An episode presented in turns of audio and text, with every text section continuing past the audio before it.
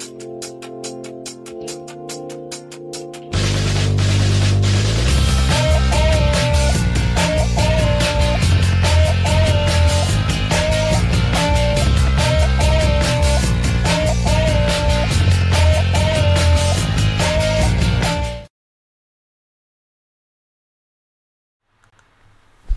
Welcome to Sigma Tiger News, where you come get some of that hot, juicy, beefy news for your day. This is the Tiger's take on the news. Just want to say thank you to all my day oneers. Thanks to all my new Sig Tigs that come and join. Want to find out what's going on in the world today. Like and subscribe. Share the link with your parents your grandparents, your kids, your friends. Let them all know what's going on in the world today. If you're curious about financial information, check out at Sigma Tiger Trade on YouTube. That channel we're talking about cryptocurrency, foreign exchange, risk assets. Okay? Stock market. How do I invest? Should I buy Apple? Should I buy Microsoft? What about Nvidia? What do I do with this extra money I got for Christmas? You can invest it. I'll let you know how. Check out at Sigma Tiger Trade. If you like text based news, you don't want to listen to the Tiger, you want to read what he thinks, go ahead and check out at Sigma Tiger News on Twitter. So today we're looking at MSN. We got a bunch of interesting articles to have a look at. MSN is a great aggregate site. It has tons of content that is left leaning, right leaning, liberal, conservative, Democrat, Republican, all kinds of stuff. Also, some center stuff. So let's go ahead. Let's have a look. What's happening here today? Chinese spy balloons linked to hypersonic missile program to prepare for merciless attacks on U.S. This is an article by Samurup Chowdhury for K News. High altitude spy balloons from China are linked to the nation's hypersonic missile program, according to a new report. KNews.com has learned that the report, prepared by a group of researchers at China's National University of Defense Technology, was made public in Beijing in October. The U.S. Air Force shot down an alleged spy balloon from China on the South Carolina coast in February 2023. Spy balloons have been used by China for surveillance and gathering info, from faraway targets for a while now, but the latest findings link them with something deadlier. The spy balloons fall under the command of the Strategic Support Force, a separate branch of the military in China in charge of espionage, cyber attacks, and electronic and psychological warfare. According to reports prepared by the National University of Defense Technology entitled Near Space Operations Command, the military of China is trying to set up a command that will control both high altitude surveillance balloons as well as hypersonic missiles. Okay, so uh, a lot of people believe that the spy balloons were related to uh, Chinese spying, things like that. Now, a report is linking them to hypersonic weapons. So, a hypersonic weapon would be something that can go beyond the speed of sound. Very difficult to uh, deter or shoot down, I would imagine. Michael Lissner, founder and principal of Space Law and Policy Solutions, has contested China's claims about near space being a sovereign, lawless zone, claiming that the nation is deliberately trying to stir legal ambiguity and calling China's argument a dangerous one. So, China is stating that the near space, or within Earth's orbit, is free zone. It is sovereign. You can. Uh, or it's unchartered territory, unclaimed, outside of international law. So that's how they're getting away with some of this uh, spy balloon stuff. All right. Sam Altman, the uh, founder of OpenAI, his new order doesn't include OpenAI's chief scientist. Here's a story coming from Gizmodo by Maxwell Zeff. Sam Altman officially returned as CEO of OpenAI Wednesday, bringing back his party, which includes Greg Brockman as president, Mira Murati as CTO, and new board members. OpenAI's co founder, former chairman, and chief scientist Ilya Sutskever is not back yet, and his position at the company is yet to be determined. I love and respect Ilya. I think he's a guiding light of the field and a gem of a human being, said Sam Altman in a press release. I harbor zero ill will towards him. While Ilya will no longer serve on the board, we hope to continue our working relationship and are discussing how he can continue his work at OpenAI. So he was one of the uh, board members who uh, pushed for the ouster of Sam Altman, which lasted all but three days before there was internal pushback to have him reinstated. Many people are wondering what led to his dismissal. Some are uh, are speculating that it has something to do with artificial general intelligence, meaning that uh, their system of their language learning model, their artificial intelligence system, has begun to uh, develop the ability to solve problems of which it has no background in, such as a math problem. And uh, it's believed that their Q star uh, department or program, part of the AI, has uh, reached artificial general intelligence, meaning that it's able to do math problems at a grade school level. And it will learn exponentially from that point on. So the board it's alleged that the board felt that uh, he wasn't communicating this information, and they uh, they canned him. But he's back because of internal conflict against the board, and the board is out. So here we go. Karine Jean Pierre storms out of White House press briefing when pressed by African reporter. Fox News, Brandon Gillespie. White House Press Secretary Karine Jean Pierre angrily stormed out of Thursday's press briefing after being pressed by African reporter on why he wasn't being called on to ask a question. The clash marks the latest run in between Jean Pierre and Simon Ateba of Today News Africa, who accused the White House in June of discrimination for not allowing him to ask any questions during the briefings. Can I ask you a follow up on Angola? Ateba asked National Security Council spokesman John Kirby after he finished answering another reporter's question on a different topic. Kirby had previously answered questions related to the visit Thursday of Angolan President João Manuel Goncalves, Loren- Lorenco, Lorenzo, I think that's French, Gon, Gon, Goncalves Lorenzo, to the White House. Jean Pierre, who was calling on reporters to ask questions of Kirby, ignored Ateba and called on a different reporter.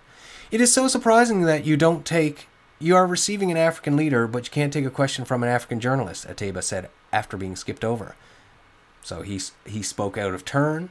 Okay, we can end this briefing right now, Jean Pierre said as Ateba protested. Ateba continued as reporter called on by Jean Pierre attempted to ask her question.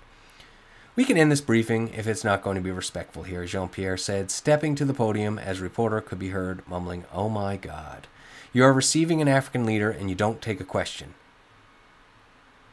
Ateba continued before Jean Pierre cut him off picked up her notes, and walked away from the podium.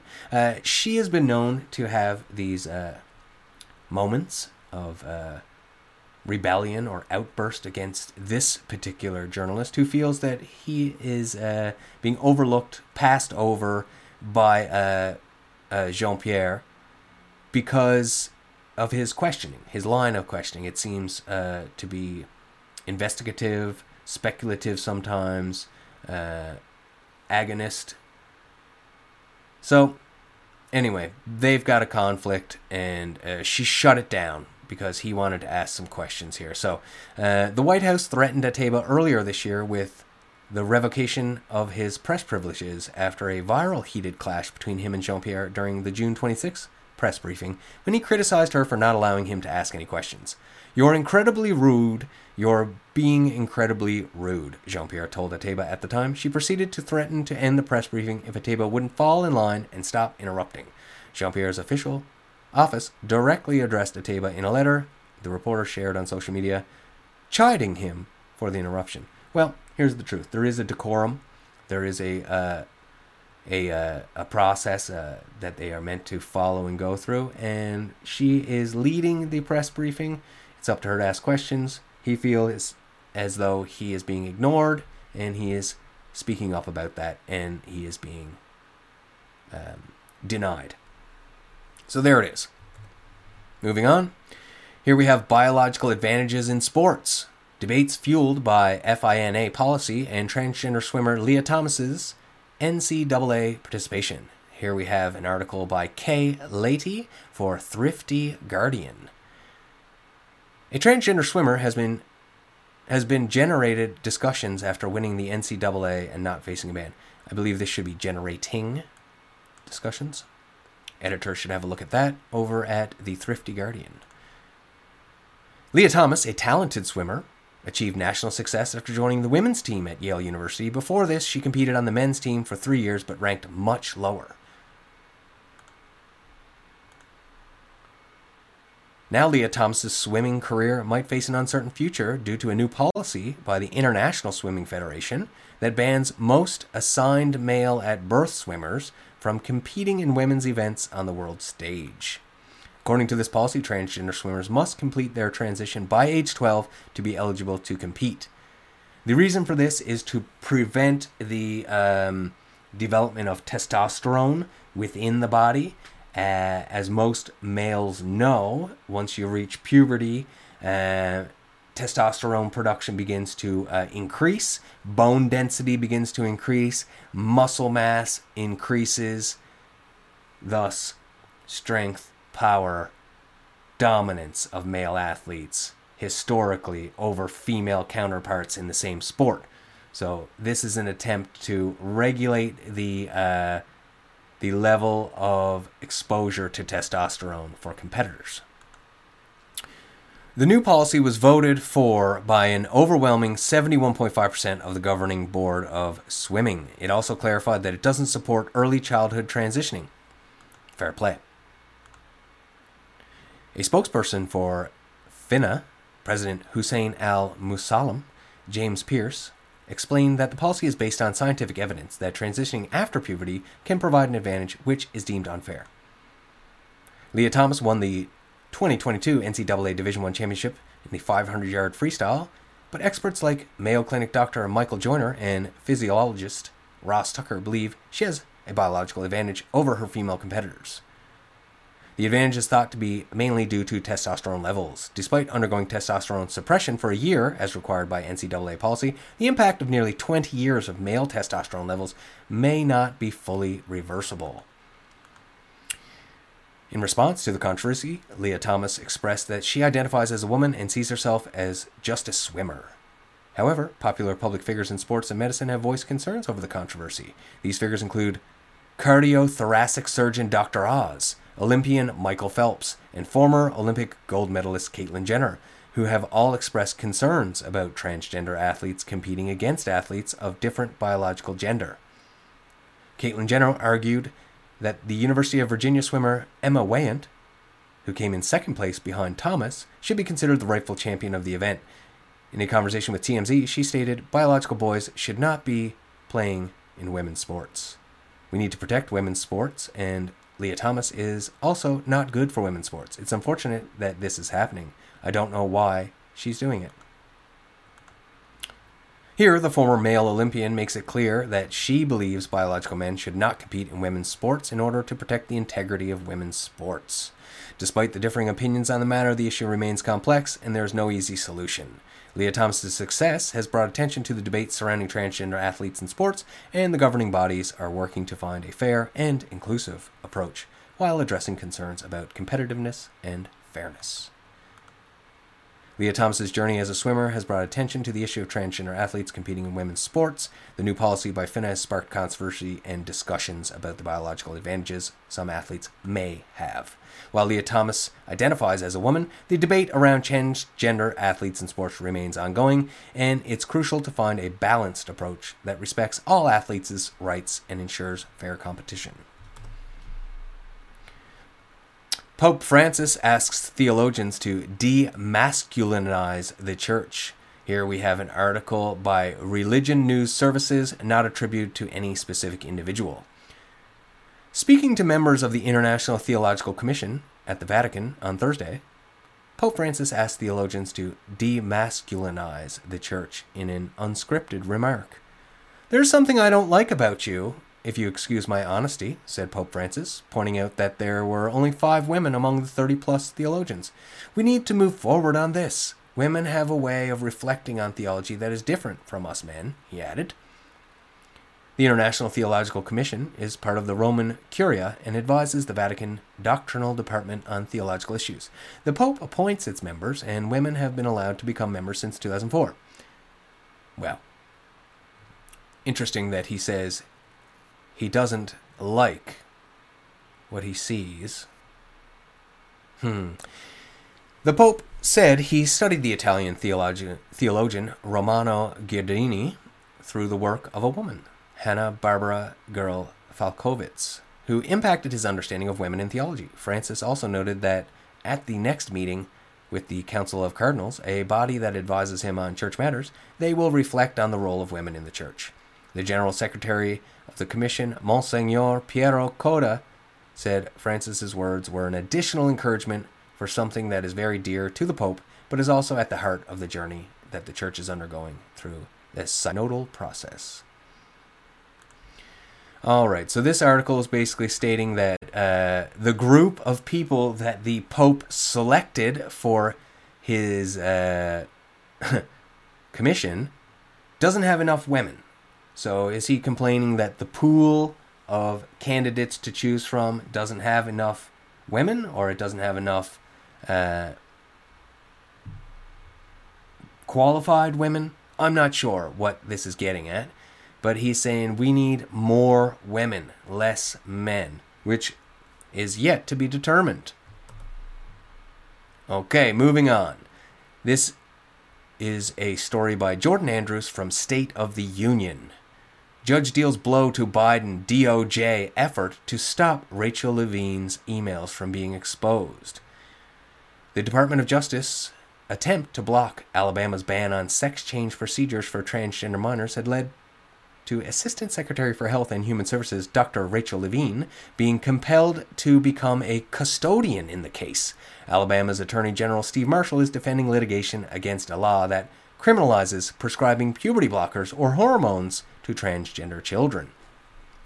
I'm glad the court granted our motion to require HHS to search Admiral Levine's emails for documents relevant to our defense of Alabama's law, Marshall said.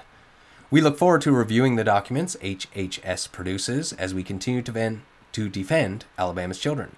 Levine has been at the forefront of the Biden administration's reckless promotion of sex modification procedures for children. There is no doubt about that, nor about the Admiral's close involvement with radical organizations like WPATH, whose standards of care mandate the use of sterilizing hormones and surgeries to treat vulnerable children suffering from gender dysphoria, he added. The DOJ requested to be a party in the lawsuit, leading to a court ruling that Dr. Levine's emails are relevant to the case. The Attorney General has criticized criticized Levine's advocacy for sex modification procedures for children and praised a gender clinic promoting revisionist ideas about biological sex. But I'm positive I am a positive and optimistic person, and I choose to be positive, optimistic, and I think that the wheels will turn on this, Levine said. Okay. Very good. U.S. and Israel considering exiling Hamas terrorists to shorten conflict. Story by James Rothwell from The Telegraph. Israel and the U.S. are reportedly discussing how to exile thousands of Hamas terrorists from the Gaza Strip as a way of shortening the war in the territory. Officials had explored the idea of expelling thousands of low ranking members of the group to countries such as Turkey, Qatar, Iran, Russia, and Lebanon, the Wall Street Journal reported. The move would aim to prevent the group from wreaking, sorry, retaking power after the war, which Israel says is critical to Gaza becoming governable in the future. The proposal is similar to the 1980s era agreement brokered by the U.S. that allowed the late Palestinian leader Yasser Arafat and thousands of fighters to leave Beirut and Tunisia during an Israeli siege of the Lebanese capital. So they're considering moving these guys around to prevent them from coming back and taking over. University of California professors condemned school system presidents' viewpoint on Middle East conflicts. A story by Sarah Fortinsky of The Hill.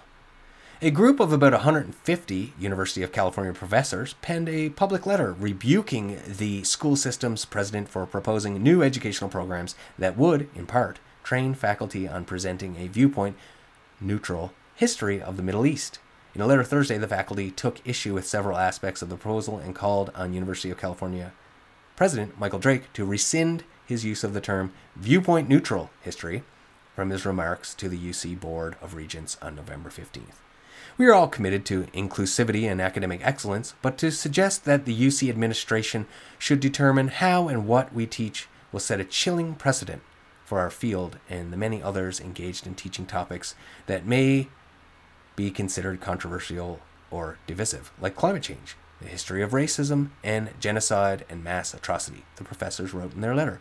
By using the term, the professors continued, you appear to be calling into question the academic integrity of the community of University of California scholars already engaged in historical study and teaching of the Middle East. So what they're stating is that uh, we should remove the ability to debate and go with a neutral form of language that will uh, not allow for debate. You know, they want to shut down free speech. They don't want ideas uh, to be discussed where someone could lean towards a different narrative, such as pro Palestine, pro Hamas, whatever. They want it to be, hey, Middle East, everything's okay. Don't work like that. All right, here we go. State of the Union with another article by Andrew Rodriguez. This time, Attorney General calls out Biden administration's plan that would effectively ban Christians from fostering children. A proposed rule by the Biden administration that would require foster parents to adhere to a child's chosen gender identity, potentially excluding faithful Christian families, has come under major criticism. Republican attorneys general have criticized the proposal, arguing it violates religious freedom and would be a harm to the foster care system. The proposed rule infringes on the freedom of religion and the freedom of speech, fundamental rights preserved by the First Amendment. The letter reads The Supreme Court has repeatedly rejected attempts by the government to exclude foster care providers based on religious beliefs or to mandate speech on private actors. So it looks like Biden's um, proposal here is going to fail based off of law and precedent. Major new conflict may be brewing on America's doorstep. Article from Newsweek by Brendan Cole. Venezuela might mount a military move into Guyana as Caracas faces accusations that it is attempting an aggressive land grab in its resource rich neighbor. It has been reported. Brazilian intelligence has warned that the Venezuelan army is going to invade Guyana in the coming days, defenseblog.org reported, raising concerns about regional stability and territorial disputes in South America. Open source X account OSINT Defender posted on Wednesday that Brazilian armed forces are in a heightened state of readiness following a significant movement of military equipment and personnel in eastern Venezuela on the border of Guyana. A referendum in Venezuela is scheduled for Sunday, in which President Nicolas Maduro and his government will ask voters to answer questions such as whether current and future residents of Essequibo should be granted Venezuelan citizenship. Hmm. Maduro's main challenger in Venezuela's upcoming presidential elections, Maria Corina Machado, has said the referendum must be suspended. On Tuesday, the U.S. ambassador to Guyana, Nicole Theriot, said when Washington had not shifted its position on the legitimacy of the border and called on Caracas to respect its neighbor's sovereignty. Media in Guyana reported Assistant U.S. Secretary of State Brian Nicholas has said in September that efforts to infringe upon Guyana's sovereignty are unacceptable. Our approach to Nicolas Maduro is not changing. He is not the legitimate leader of Venezuela. Interesting. Forbes writes by Arianna Johnson what to know about rapidly spreading Pirola COVID variant BA2.86 and if vaccines offer protection. Pirola, or BA2.86, is the third most prevalent COVID strain in the US, and although there may be concerns the new monovalent vaccines, which protect against the XBB lineage that Pirola isn't a part of, don't offer protection against Pirola and its subvariants. Drug makers and the CDC are sure the vaccines offer defense. Key facts Pirola made up 8.8% of cases as of November 25th, almost triple the number of cases the variant made up during the previous two week period ending in November 11th, when Pirola wasn't one of the top five most prevalent variants, according to data from the Center for Disease Control and Prevention. It's circulating the most in the Northeast, where it's the second most common variant in the region, 13% after HV1. Pirola joined four other variants as variants of interest by the World Health Organization on Monday, a step up from its variant under monitoring label in August. Both Pfizer BioNTech and Novavax told Forbes their latest vaccine offer some protection from Pirola, and a September clinical trial from Moderna found its latest shot provided an 8.7 fold increase in protection. The public health risk posed by this variant is low. There it is. That's all you need to know. Child pneumonia outbreak in some U.S. states as similar illness surges in China. At least two U.S. states have reported outbreaks of child pneumonia cases, while fears abound on a similar illness spreading in China and Europe. The Warren County Health District in Ohio recorded an extremely high number of pediatric pneumonia cases since August. The number is 142, above the, con- the county average, and meets the department's definition of an outbreak. We do not think this is novel or new respiratory disease, but rather a large uptick in the number of pneumonia cases normally seen at one time, stated the health district on Wednesday. And again, uh, as mentioned previously, they believe that this, well, at least the Chinese have reported that this outbreak of respiratory diseases is based off of uh, the lack of immunity uh, produced by having everyone locked in or locked down due to the COVID restrictions, and this is an immune response due to uh, a lack of exposure to viruses over the past several years. Nothing to see here as of yet. Jeffrey Epstein flight logs denied by Democrat led Senate Judiciary Committee, Blackburn says. Senator Marsha Blackburn, a Republican of Tennessee, criticized Senator Dick Durbin, a Democrat from Illinois, for allegedly blocking her request to file a subpoena for Jeffrey Epstein's flight logs. At Senator Durbin blocked my request to subpoena Jeffrey Epstein's flight logs. What are Democrats trying to hide? Blackburn posted on X. Blackburn called Durbin's actions a sad day in the history of the prestigious Judiciary Committee. Senate Democrats have long been trying to undermine the Supreme Court and Justice Clarence Thomas, but want to ignore Justice Sotomayor allegedly using her taxpayer funded staff to coordinate speaking engagements in exchange for selling and promoting thousands of her books. They also don't want to have a conversation about the estate of Jeffrey Epstein to find out the names of every person who participated in Jeffrey Epstein's human trafficking ring, Blackburn said in a statement. If you're unaware, Jeffrey Epstein was a financier living in New York who also had several uh, estates around America and the globe owned a private island in the Caribbean.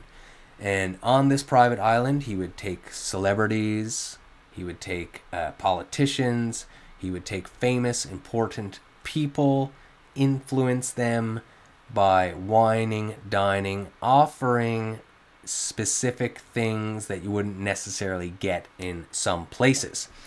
So, um, on this island, there have been reports that uh, there have been underage sex acts, sex slavery, all kinds of things of such nature.